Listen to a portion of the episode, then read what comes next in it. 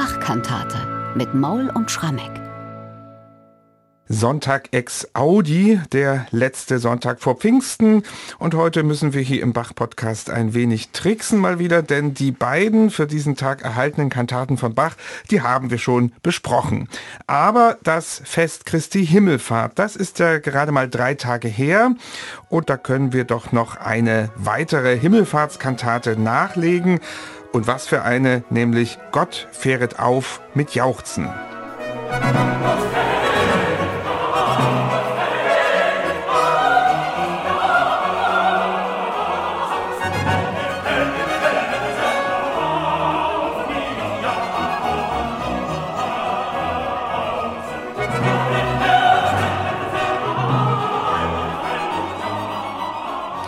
Insgesamt vier Kantaten sind von Johann Sebastian Bach zum Himmelfahrtstag überliefert. Alle entstanden in Leipzig und zwar den drei Jahrgängen zugehörig plus das Himmelfahrtsoratorium, das etwas später entstanden ist. Und Michael, schon von der Textvorlage sind alle vier Kantaten sehr individuell, sehr verschieden. Was ist denn nun das Besondere, textlich gesehen, an der Kantate Gott fähret auf mit Jauchzen, die ja dem dritten Jahrgang angehört? Na, lieber Bernhard, als erstes würde ich erstmal sagen, es ist, glaube ich, mit Abstand der längste Text. Mittendrin ist versteckt ein sechsstrophisches Gedicht. Das sind die Sätze fünf bis zehn, aus denen Bach dann im Resultat teilweise Arien, teilweise Rezitative macht. Vorn dran ist ein Psalm, und das Ganze muss man in einem Kontext sehen, um sich die Form zu erklären. Und zwar hat Bach beginnt im Februar 1726 bis in den Frühsommer hinein vor allem Kantaten aufgeführt seines Vetters Johann Ludwig Bach, Meininger Hofkapellmeister. Und die haben teilweise ganz, ganz ähnliche Formen. Und irgendwie scheint diese Kantate und der anonyme Textdichter diese Form zu imitieren. Also mir scheint es so zu sein, dass Bach ganz bewusst gesagt hat, okay, ich mache jetzt für dieses Himmelfahrtsfest 1726 ein eigenes Stück, Wohl wissend, dass es umrahmt ist von Werken von meinem Vetter und deshalb passe ich mich in der Form ein bisschen den Johann Ludwig Bach Kantaten an. Und ich meine, inhaltlich ist die Kantate natürlich eine Art ja, Fokussierung auf Jesus. Wir feiern Christi Himmelfahrt, aber hier ist es wirklich ein Jesus-Porträt. Also er wird als der große siegende Held bezeichnet. Die Worte, die am meisten in diesem mhm. Kantatenlibretto vorkommen, sind Jesus und er. Also da heißt es zum Beispiel, er ist's, der ganz allein die Kälte hat getreten, voll Schmerzen, Qual und Pein und so weiter. Dann in der nächsten Arie, ich sehe schon im Geist, wie er zu Gottes Rechten auf seine Feinde schmeißt. Und im anschließenden Rezitativ, er will mir neben sich die Wohnung zubereiten, damit ich ewiglich ihm stehe an der Seite. Also wirklich ein Salvator-Porträt, aber sehr stark auch darauf ausgelegt, was bedeutet er für mich. Beginnen wir mal mit dem Eingangschor, diese Kantate musikalisch vorzustellen. Wenn man da den Beginn hört, dann denkt man als erfahrener Bach-Kantatenhörer, ja. aha, jetzt gibt es wieder eine französische Ouvertüre. Wurde ja auch mal wieder Zeit, aber irgendwie führte uns da an der Nase herum. Ja, also diesen Gedanken hatte ich auch, als ich jetzt mich mal wieder etwas intensiver mit der Kantate beschäftigt habe und dachte, ach Mensch, das hatte ich gar nicht mehr auf dem Schirm, dass das ja auch zu diesen tollen, erhebenden Eingangschören gehört, wo Bach die französische Ouvertüre aufgreift, denn es beginnt ja wirklich erstmal mit einem Streichersatz, mit diesen punktierten Rhythmen und man denkt, okay, warten wir jetzt mal ein paar Takte und dann wird Bach irgendwie den Chor hineinzaubern. Aber was passiert? Der überraschende Moment, nach einigen Takten kommen die Bläser dazu, aber jetzt ändert sich die Thematik, aber eben nicht Richtung eines irgendwie schnell fugierten Mittelteils, sondern man hat so ein bisschen den Eindruck, das Licht wird angeknipst. ja? Unglaublicher Moment.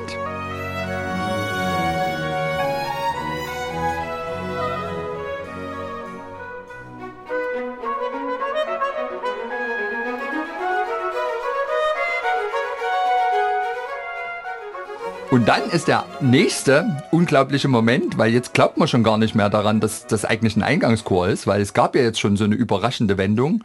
Kommt tatsächlich der Chor dazu. Jetzt wird auch natürlich die Thematik nochmal geändert. Gott fähret auf mit Jauchzen aus Psalm 47, hier natürlich ganz klar auf Christi Himmelfahrt gedeutet wird natürlich von Bach in Noten ausgekostet. Das ist Jubilieren und die Melodielinien gehen nach oben. Aber die richtige französische Ouvertüre stellt sich nicht ein. Also erstmal erhebender Beginn. Bach spielt mit der Form, aber er überrascht. Man könnte auch sagen, er veralbert uns zweimal. Zum Himmelfahrtstag. genau.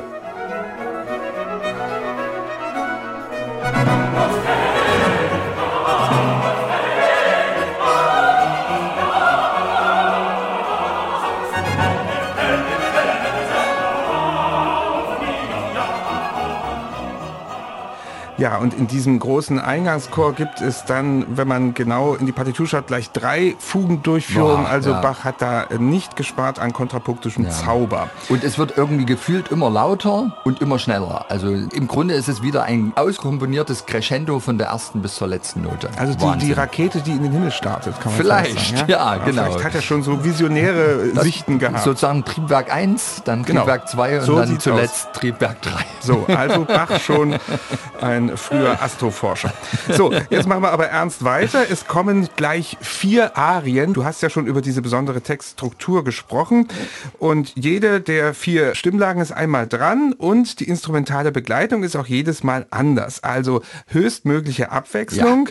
Es geht los mit einer Tenorarie mit Streichern und da spielen die Zahlen mal wieder eine große Rolle. Hatten wir neulich gerade, nicht? Ja, Text, ja tausendmal tausend begleiten den Wagen dem König der Könige Lob singen zu sagen, dass Erde und Himmel sich unter ihm schmiegt und was er bezwungen, nun gänzlich erliegt. Das ist ein unglaublich emphatischer Text und was der Bach macht, ist Emphase pur. Also die Violinen spielen unisono und haben gefühlt tatsächlich tausendmal tausend Noten zu spielen und der Tenor seinerseits desgleichen zu singen. Also eine ganz bewegte, von Spielfiguren überbordende Arie setzt sich unmittelbar, finde ich, in den Ohren fest und passt wunderbar auf diesen Text. Tolles Stück.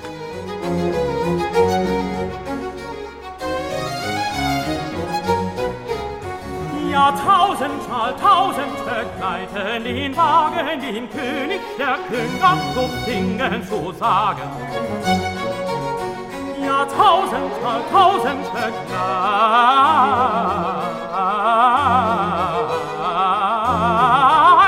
den Wagen, dem König der Künger Lob singen zu sagen, Lob singen zu sagen, dass er Ja, hier hat der Tenor also ordentlich Koloraturen zu singen, denn es geht ja darum, dass sehr viele, genauer gesagt eine Million, diesen Wagen des Herrn in den Himmel begleiten, sozusagen metaphorisch gesprochen. Unmittelbar nach dieser Arie gibt's wieder für mich eine Überraschung. Es kommt ein ganz kurzes Rezitativ mit einem Zitat aus dem Neuen Testament, nämlich der Essenz des Sonntagsevangeliums, wo also gesagt wird, dass der Herr in den Himmel aufgefahren ist. Und im Gegensatz zu diesem bombastischen Eingangschor oder so ist das hier völlig schmucklos. Hast du eine Erklärung dafür? Ja, also das ist ja wirklich ein ganz zentraler Himmelfahrtstext hier aus dem Markus-Evangelium übernommen. Hören wir mal kurz rein. Und der Herr, nachdem er mit ihnen geredet hatte, ward er aufgehoben gen Himmel und sitzen zur rechten Hand Gottes. Bernhard, was mich am meisten überrascht, ist nicht nur die schlichte Form, sondern das ist ja jetzt praktisch Evangelistenwort gesungen vom Sopran. Das gibt's bei Bach ganz selten. Eigentlich greift der Bach immer zum Evangelisten, nämlich dem Tenor. Warum er den Sopran genommen hat, kann ich nicht beantworten. Warum es so schlicht ist, beantwortet vielleicht die folgende Arie. Das ist eine Sopranarie und die vertieft das Ganze nochmal. Hier heißt's, mein Jesus hat nunmehr das Heilandwerk vollendet und nimmt die Wiederkehr zu dem, der ihn gesendet. Er schließt der Erde Lauf, ihr Himmel öffnet euch und nehmt ihn wieder auf. Und das ist ja im Grunde nochmal mit zeitgenössischen Worten zusammengefasst, der Text aus dem Markus-Evangelium. Und jetzt kostet Bach das aber musikalisch völlig aus. Und gerade dann bei Erschließt der Erde Lauf, naja, da kommen Läufe unglaublich. Vielleicht hat sich Bach gesagt, mach es erstmal im Rezitativ, wo der Sopran sich warm singen kann, schlicht, um das Ganze in einer großen Arie hinterher nochmal so richtig auszukosten.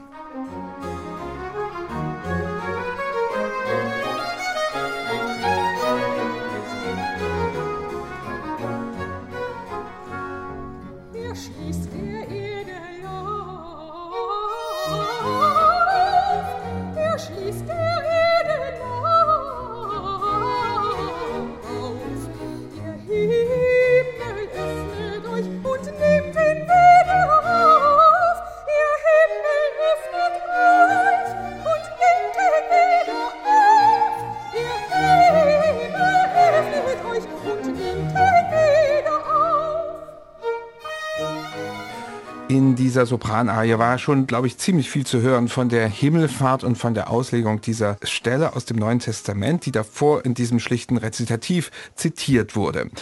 Dann beginnt an dieser Stelle der zweite Teil der Kantate. Also man muss davon ausgehen, dass dazwischen gepredigt wurde. Und im zweiten Teil gibt es dann die jetzt schon fast obligatorische Trompeten-Bass-Arie, die an solchen Festtagen eigentlich Standard ist, nicht? Ja, aber die hier ist besonders, weil, sagen wir mal so, diese Standards heroischen Festtagsarien mit obligator Trompete haben ja immer noch ein Orchester ringsrum. Hier ist der Fall Solo-Trompete, Bass und Generalbass. Ich glaube, das gibt's noch zweimal bei Bach, aber immer dann nur in Arien, wo die Trompete einfach nur einen Choral reinspielt. Hier konzertieren Bass und Trompete aber miteinander und zwar völlig auf Augenhöhe. Ich wage mich jetzt weit vor, aber ich behaupte, es ist die schwerste Trompetenarie, die es von Bach gibt. So unglaublich virtuos und vielleicht muss man auch sagen, hat der Bach nicht nur das Können seiner Musiker ausgereizt, sondern vielleicht sogar überreizt. Wir hatten nämlich den Hinweis, irgendwann später muss Bach die Kantate nochmal wieder aufgeführt haben. Und da hat er hier eine Änderung vorgenommen. Hat er nämlich gesagt, den Trompetenpart, den spielt jetzt mal besser eine Violine. Also Wird einen Grund weiß gehabt haben, nicht? Vielleicht, weil inzwischen Gottfried Reiche, der legendäre erste Stadtpfeifer, nicht mehr lebte und der Neue irgendwie gesagt hat, Bach, du spinnst wohl oder Bach hat es ihm nicht zugetraut. Unglaublich virtuos, aber herrliche Festtagsmusik. Bevor wir da reinhören, vielleicht ein kleiner Aufruf, liebe Trompeterzunft oder Barocktrompeterzunft. Wenn Sie eine schwierigere Arie wissen, dann melden Sie sich Her mal bei uns. Und wenn Sie zustimmen, freuen wir uns auch.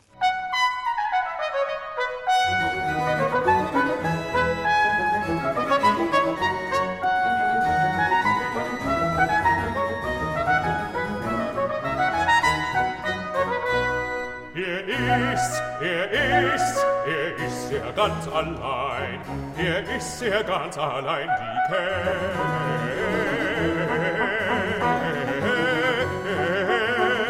Kälte hat betreten.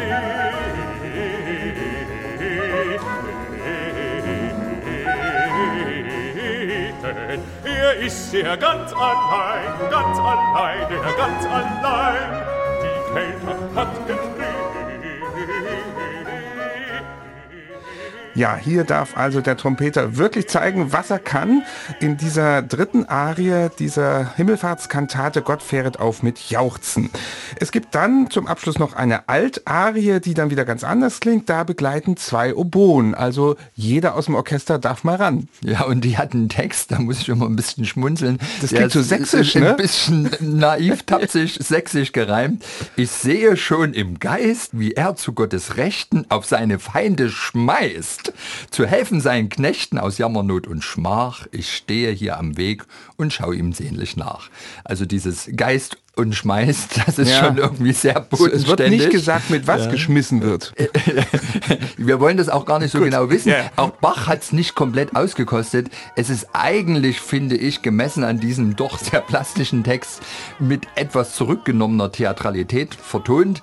Aber was sich Bach natürlich nicht entgehen lässt im B-Teil, diese Stelle Jammer, Not und Schmach, also da kommt wieder eine Chromatikorgie, wie sie nur ein Bach drauf hat. Nach unten und nach oben, das geht unter die Haut.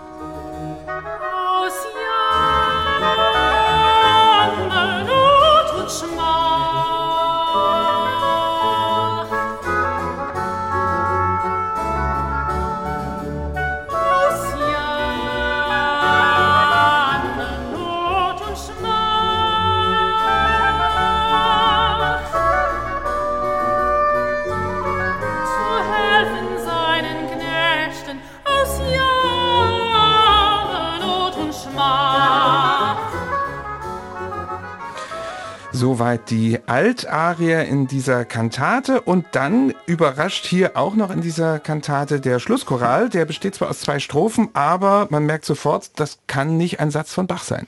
Ja, er klingt trotzdem schön, aber tatsächlich, er klingt irgendwie stark noch nach 17. Jahrhundert. Und wenn man dann sich in der Literatur beliest, stellt man fest, dass die Bach-Forschung längst die Quelle identifiziert hat.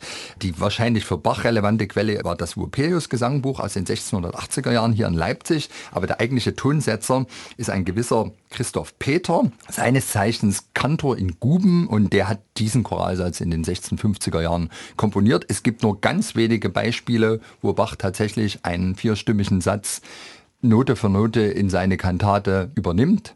Das hier ist eines davon. Ist er da jetzt nicht fertig geworden? Wie erklärst du dir das? Oder ist das zwischendurch mal einfach eine Referenz an die Vergangenheit? Das ist eine gute Frage. Denn es passt ja irgendwie auch harmonisch nicht so rein, finde ich. Bei aller Liebe zum 17. Jahrhundert. Ja, wobei ich jetzt mal auch resümieren muss bei dieser Kantate, die ist sehr abwechslungsreich, aber ich finde auch das Stück selber passt für mich nicht so richtig in den Reigen der Bach-Kantaten des dritten Jahrgangs, die ohnehin sehr vielfältig sind. Aber was mich hier überrascht, ist schon eine gewisse Kürze in den Arien. Also die musikalischen Einfälle werden nicht so intensiv ausgearbeitet, wie wir das aus anderen Kantaten kennen.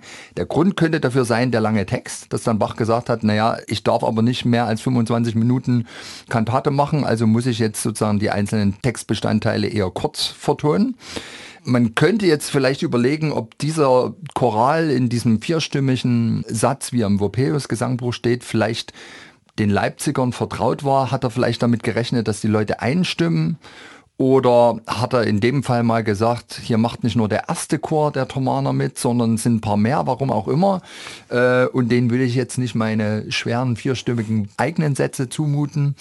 Was wir natürlich auch nicht vergessen dürfen ist, dieses Stück wird aufgeführt inmitten von Kantaten von Johann Ludwig Bach. Und die sind tatsächlich insgesamt natürlich nicht von der Komplexität der Werke Johann Sebastian Bachs. Und auch die vierstimmigen Schlusschoräle kommen dort etwas einfacher daher.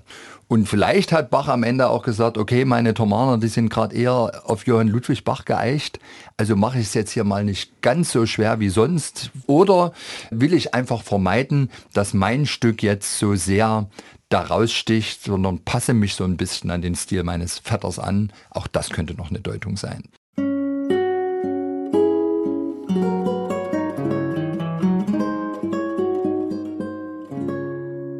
MDR Classic